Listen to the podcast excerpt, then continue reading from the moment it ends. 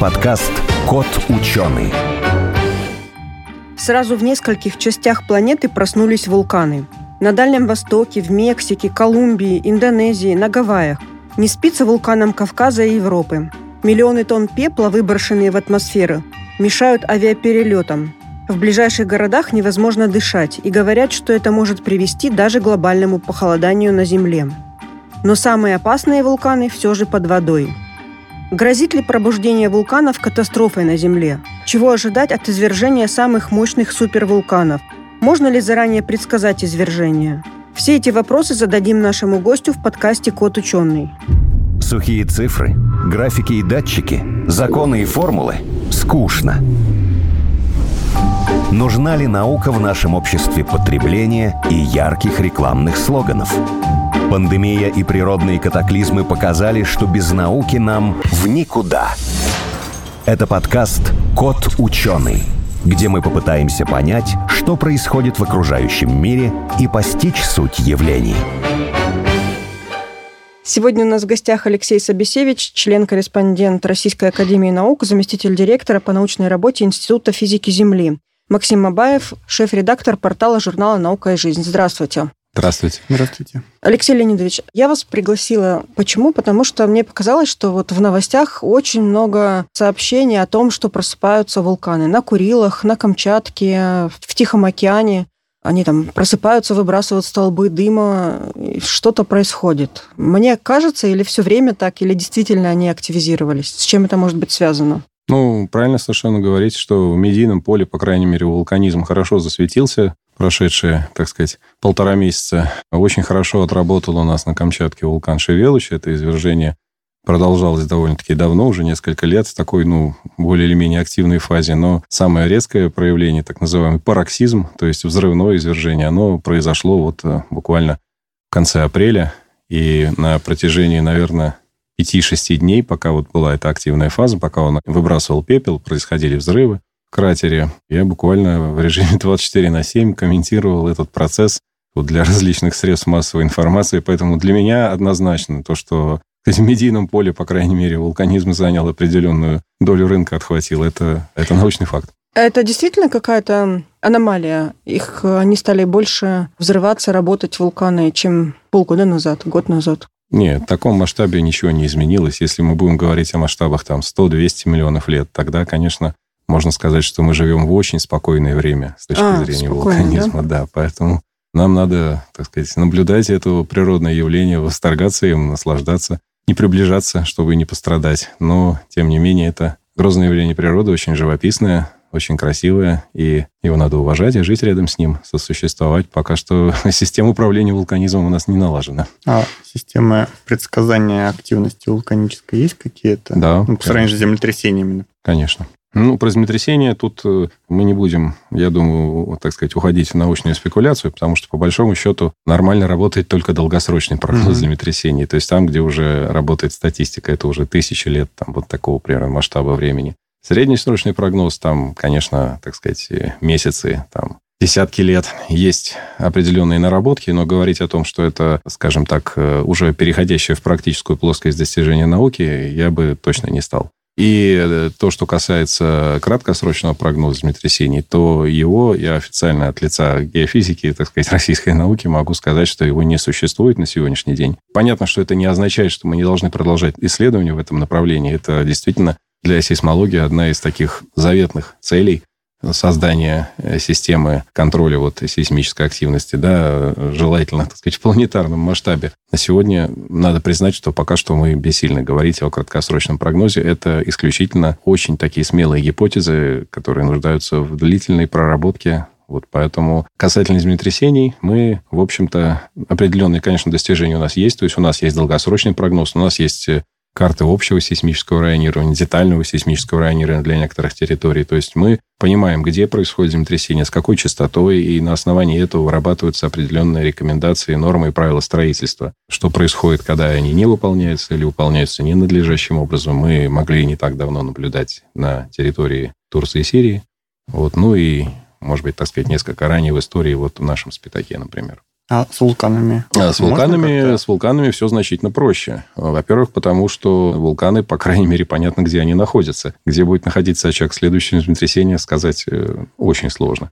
Вулканы, большая часть их, особенно ну, те, которые на поверхности, на континентах, на суше, они достоверно известны, их местоположение. Здесь открытий уже, наверное, не предвидится. А вот э, вулканы на дне морском, там, конечно, еще есть вопросы. И еще предстоит немало, я думаю, открытий подводных вулканических э, таких вот структур. Не все из них похожи на вулканы, как мы привыкли увидеть в виде такого конуса. Это могут быть такие платы, могут быть даже впадины.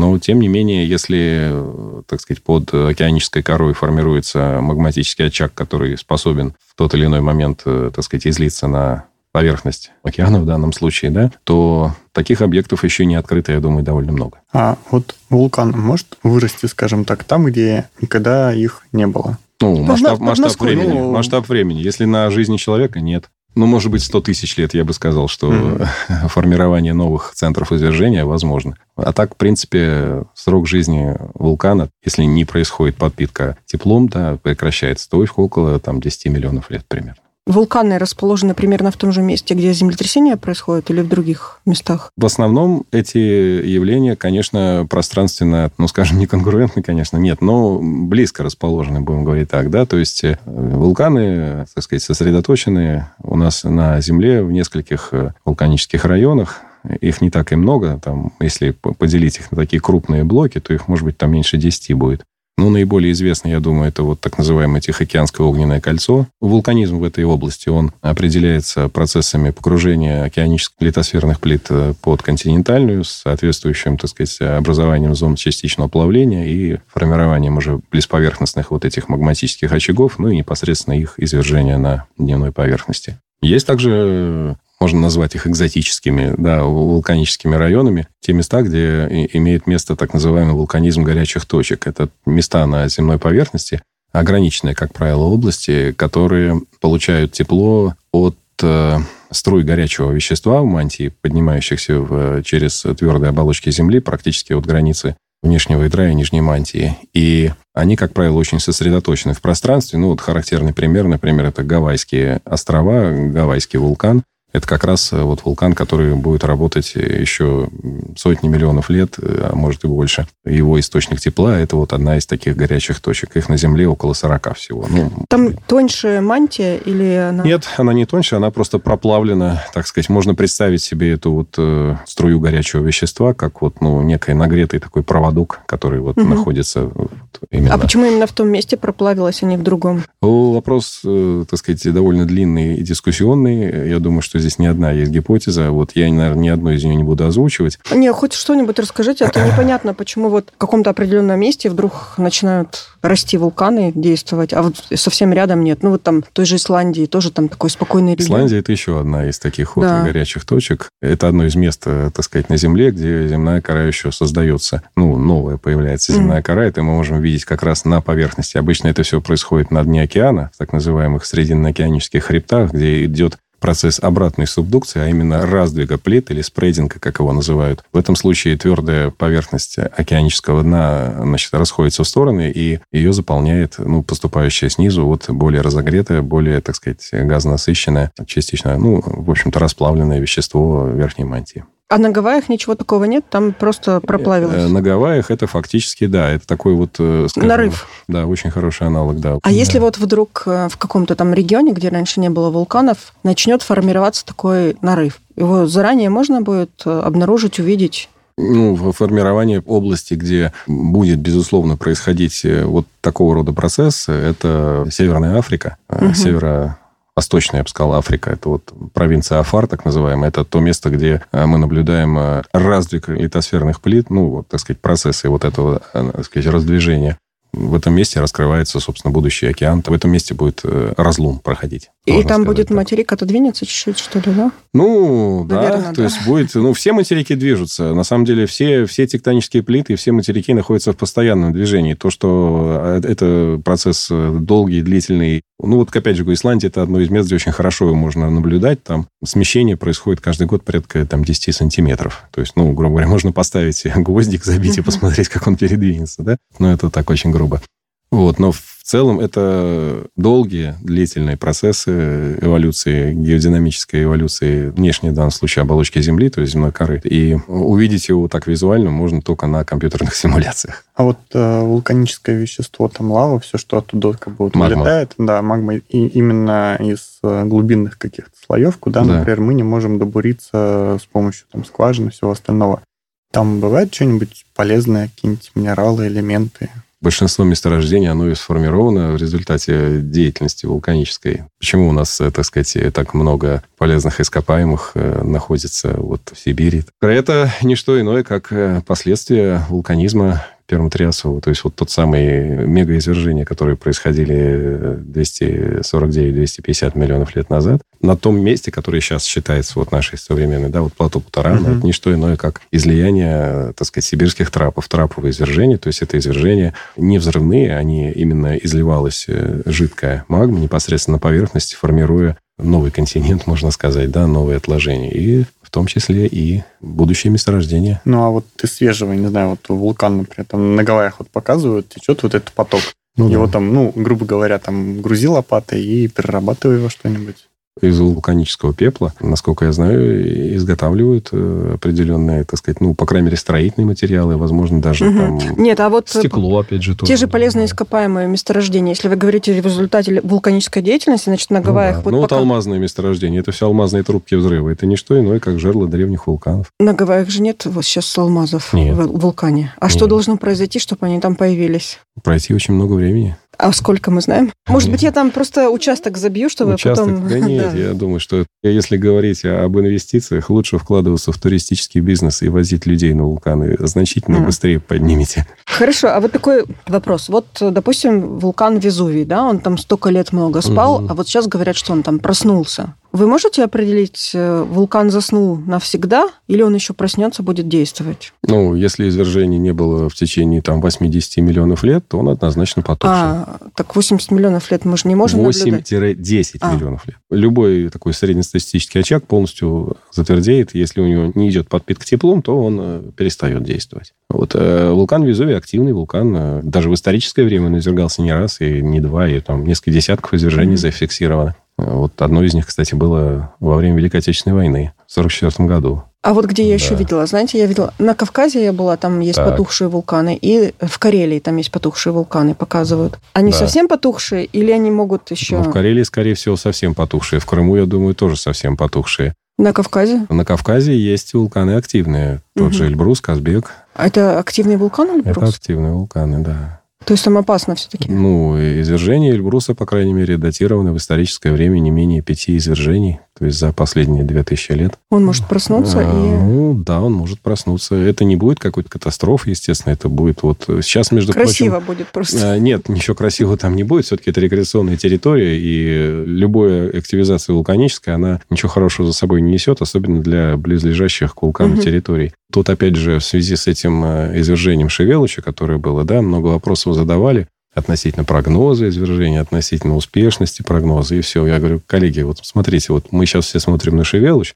он уже извергается, да, а вот наши коллеги в Колумбии, вулканологи, сейсмологи, они сейчас вот дали прогноз по активизации, по вот такому же пароксизму, который они ожидают на вулкане Навада дель Руис. Мгм. Или дель Руис. Э, Не знаю, как правильно э, это произносить. И там пошла се- сейсмическая активность. Вот мы перейдем сейчас к вопросу о том, вулканы и землетрясения, как они связаны. И именно по активизации сейсмической, да, то есть по тому, как э, с каждым днем там все больше и больше появлялось э, мелких таких землетрясений слабых, непосредственно вот, ну, буквально уже, уже в теле вулканической постройки. Вот ученые дали прогноз, там у них обсерватория на вулкане есть, стоят несколько сейсмоприемников, стоят газовые анализаторы, насколько я знаю, там деформограф у них какой-то стоит, или наклономер, ну, в общем, что-то связанное с, с изменением, так сказать. Но они, они каким-то образом определяют вот э, подъем вулканической постройки, прирост ее по высоте, когда магма подходит снизу, она буквально подпирает ее, да, вот тут аналог с нарывом есть некоторые, да, то есть. И они дали прогноз, этот вулкан знаменит э, в печальном смысле тем, что он, в общем-то, сильно проредил население близлежащего города. Это было в 80-е годы прошлого века. Тогда еще там инструментальных наблюдений не было, соответственно, прогноза не было. Э, Хотя вулкан уже и знали, его изучали, ну, как говорится, так вот, с подхода, то, что называется. В этот раз э, все была объявлена эвакуация. Это как-то все прошло незамечено. А для Колумбии это прям было событие. То есть там стояли камеры, транслировали 24 на 7 э, значит, панораму этого города, значит, который эвакуировали, значит, вулкан этот на горизонте. Почему я про него заговорил? Почему это важно? То, что вот э, именно по данным сейсмологии фактически установили, что... О, да, и он проснулся. То есть было извержение, вот оно сейчас, так сказать, активно, ну, несколько было взрывов, там оно закончилось кратере. И, к счастью, не повторился сценарий вот этой катастрофы прошлого угу. века. Там была ситуация такая, что из-за пробуждения вулкана началось э, частичное плавление ледников. То есть пошли так называемые каменно-ледовые такие, ну, скажем, их называют лохары, ну, такие грязекаменные потоки, назовем это. Да? Неприятная. Довольно страшная штука, да. Они распространяются довольно далеко, несмотря на то, что город почти в 80 километрах вниз по рельефу. Вулкан тогда вот в прошлый раз до него достал. В этот раз ничего подобного не было, но на всякий случай была эвакуация. То есть это я к тому, что и прогноз был успешный. То есть вулкан таки проснулся. А теперь, э, так сказать, вишенка на торте Невада дель Руис и Эльбрус в таком вот, ну, структурно-геоморфологическом плане близнецы-братья. Они оба, на самом деле, вулканы небольшие. У них там максимум там сама постройка около двух километров, но они сидят на горных хребтах, на осях, угу. так сказать, эрогенных поднятий и очень хорошо, крепко покрыты ледниками. Пробуждение вулканов э, под ледниковой шапкой ничем хорошим не грозит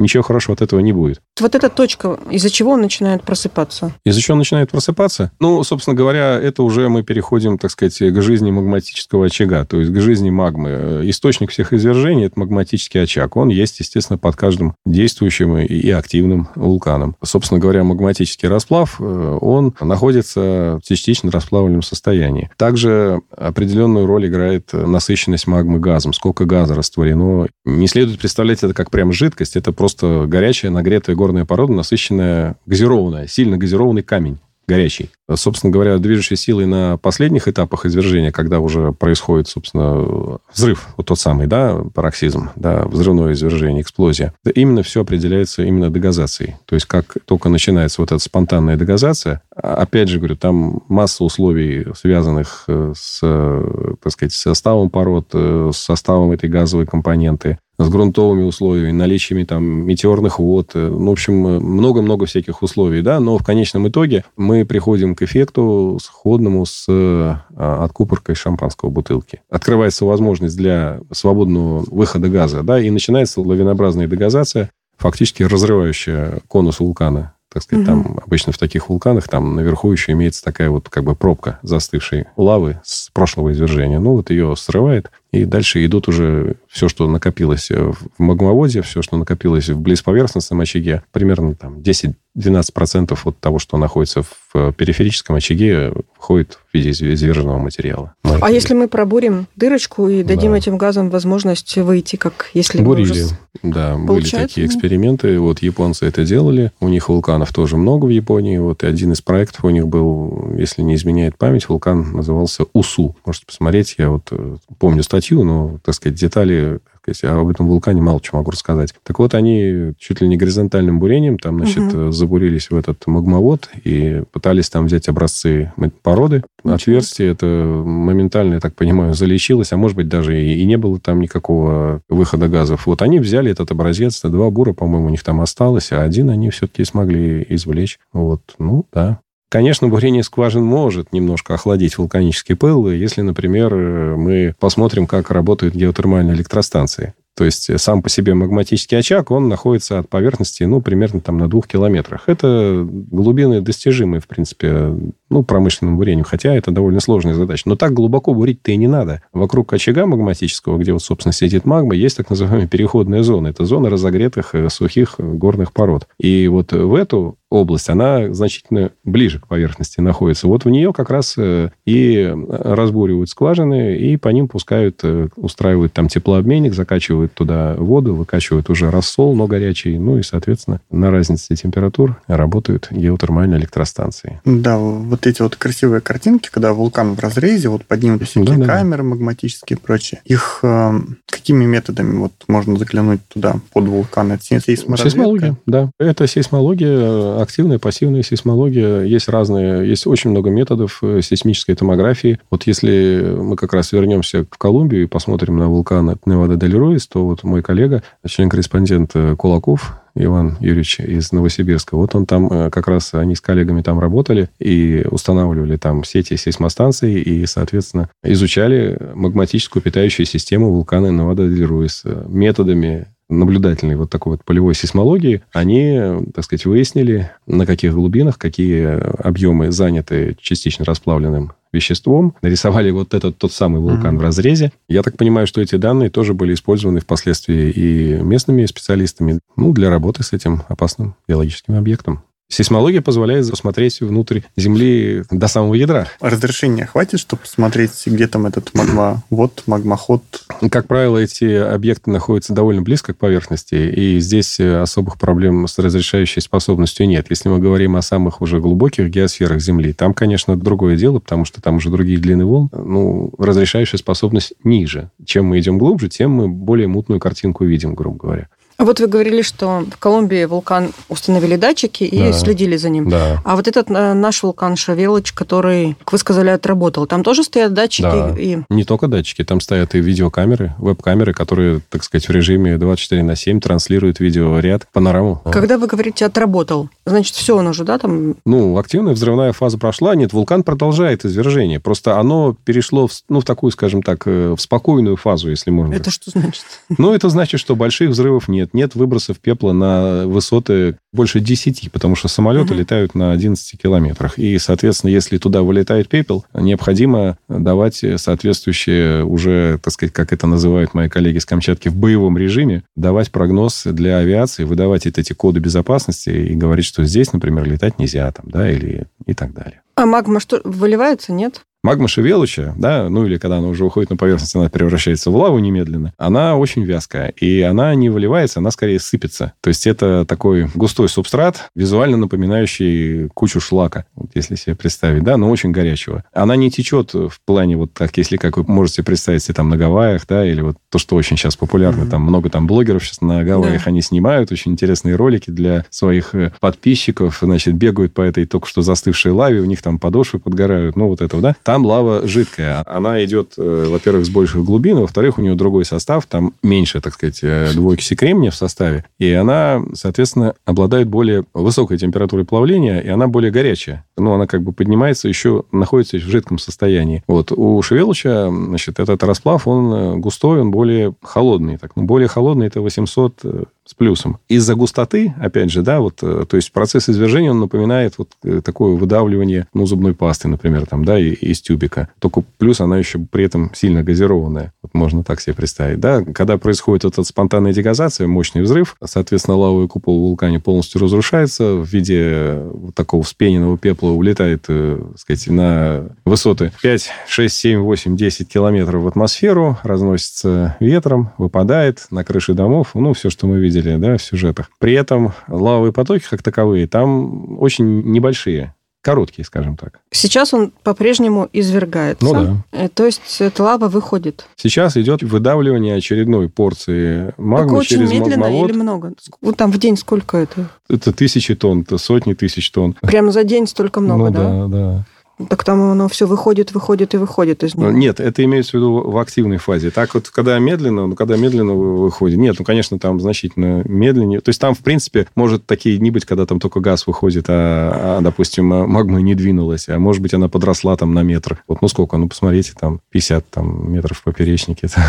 А вот еще часто, ну, опять же, вот вы говорили про видео, там, снимают. Да. А вот эти вот люди, которые в блестящих костюмах, вулканологам нужно туда вот лезть поближе, что-то там ковырять, брать и так далее, либо же это больше вот как-то какое-то такое... Ну, это, конечно, надо, надо спросить больше у геологов, у петрологов, тем, кто занимается непосредственно, работает с веществом. Вот мы-то, в общем-то, сейсмологи, геофизики, мы работаем больше с полями, физическими. И, ну, в данном случае с полем упругих волн, то есть вот сейсмология работает именно со всеми, может быть, вибрациями в земле, да, вот мы изучаем дрожание земли, да, вулканические дрожания в том числе, да, это для нас сигналы, которые нам рассказывают о том, что происходит, где там двигается это вещество, где это. А э, что делать непосредственно уже вот с самим веществом, это надо спрашивать у геологов, у петрологов. Такие специалисты у нас, конечно, тоже есть, вот, но я им не являюсь. Хорошо, а на вулкане, который, как вы говорите, что он, может быть, и не совсем потух э, в Эльбрусе, Там тоже стоят датчики, которые в крайнем ну случае ну, вот, э, заранее нас предупредят? Смотрите, значит, не будем сравнивать э, сеть сейсмологических наблюдений вулканов Невада-дель-Руис и Эльбруса, потому что будет явно не в пользу последнего. Вот. Э, на Эльбрусе, к сожалению, до сегодняшнего дня регулярных сейсмологических наблюдений не проводится. Так, вот. так может там шарахнуть, а мы даже не будем знать? Тем не менее, э, на протяжении многих лет мы регулярно каждый год туда выезжаем, угу. расставляем временные сети, смотрим, э, слушаем. Там действительно периодически бывают землетрясения, гипоцентры которых, ну вот, собственно, центр уже... Эпицентр это на поверхности, а гипоцентр это в глубине. Это где, собственно, треснуло. Вот эти самые гипоцентры, они довольно близко находятся от, скажем так, тех объемов, в которых мы предполагаем предполагаем наличие магмы. Да, то есть можно говорить о том, что магматические структуры Эльбруса, они не застывшие. То есть э, там происходит какая-то, идет вот эта их подземная жизнь, они там развиваются, эволюционируют, значит, но проявляют себя пока не очень сильно, и это очень хорошо. Вся сейсмичность, которую мы наблюдали, слабая, а именно слабая сейсмичность э, дает нам представление о движении расплавов э, в земной коре она на Эльбрусе, так сказать, локализована на поверхности. То есть это сейсмичность ледниковая. Угу. Ледники у нас э, плавятся, так сказать, подтаивают, стекают, двигаются, трещат. И эти события, они, кстати, по записи, по волновой форме, они мало чем отличаются от обычного тектонического землетрясения, но, тем не менее, сейсмологи их называют вот ледотрясение или там ice quakes, как там в английской версии. Да? Они есть на всех ледниках, не только на тех, которые лежат на вулканах. Это и в Арктике у нас наблюдения такие идут. Вот наши специалисты из геофизической службы на Шпицбергене очень долго и уже плодотворно наблюдают за течением ледника и вот этими, так сказать, ледниковыми землетрясениями. Но они все на поверхности. И на Эльбрусе они тоже все на поверхности. То есть это ледниковая сейсмичность. Она никаким образом к вулканизму отношения не имеет, к счастью. Вот. Если же там появятся вот так называемые РАИ, такие вот, ну, скопления слабых землетрясений, в, например, в теле вулканической постройки на глубинах там 2, 5, километров. Вот. От это... поверхности или от, от вершины? поверхности, от вершины. От, от вершины, вершины, от вершины, то конечно. на уровне... Не, не над уровнем моря, нет, нет. Эльбрус сидит на хребте, высота Я которого около трех километров. под, подножья, да, где-то примерно. Ну вот опять же, что считать подножьем, да? Э, Эльбрус э, сам по себе вулкан-то небольшой, он просто сидит на горе, поэтому да. высоко его так видно. Высота у него там, вот, собственно, вулканическая постройка, она построена, ее на высоту поднимается около двух километров. Остальное все это Просто Кавказский хребет. Сейчас на планете есть какой-нибудь вулкан, который может стать, не знаю, там, супервулканом и какой-нибудь катаклизм устроить глобальный? Я знаю, Йеллоустонский.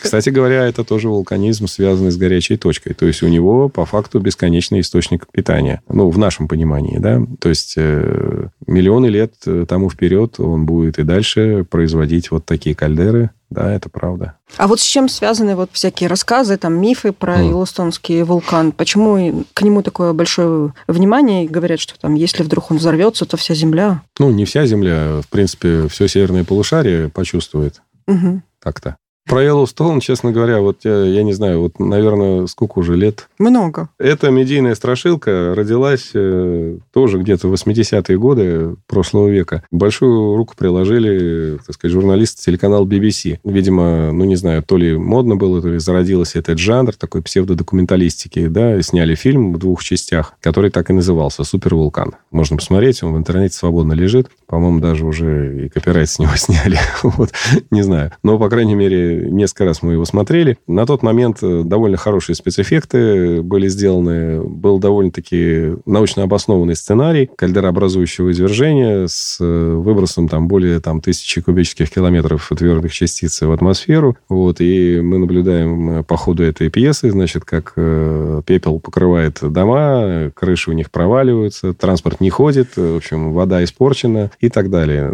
И показан как бы вот сценарий такой... Она не глобальная катастрофа, она скорее все-таки в масштабах страны, ну, конкретно США. И, в общем-то, этот сценарий имеет и научное обоснование, там есть соответствующие публикации, вполне себе в уважаемых журналах, то есть это оценки, куда, какой будет там покрытие пепла, где будет метрово лежать, там, где это самое.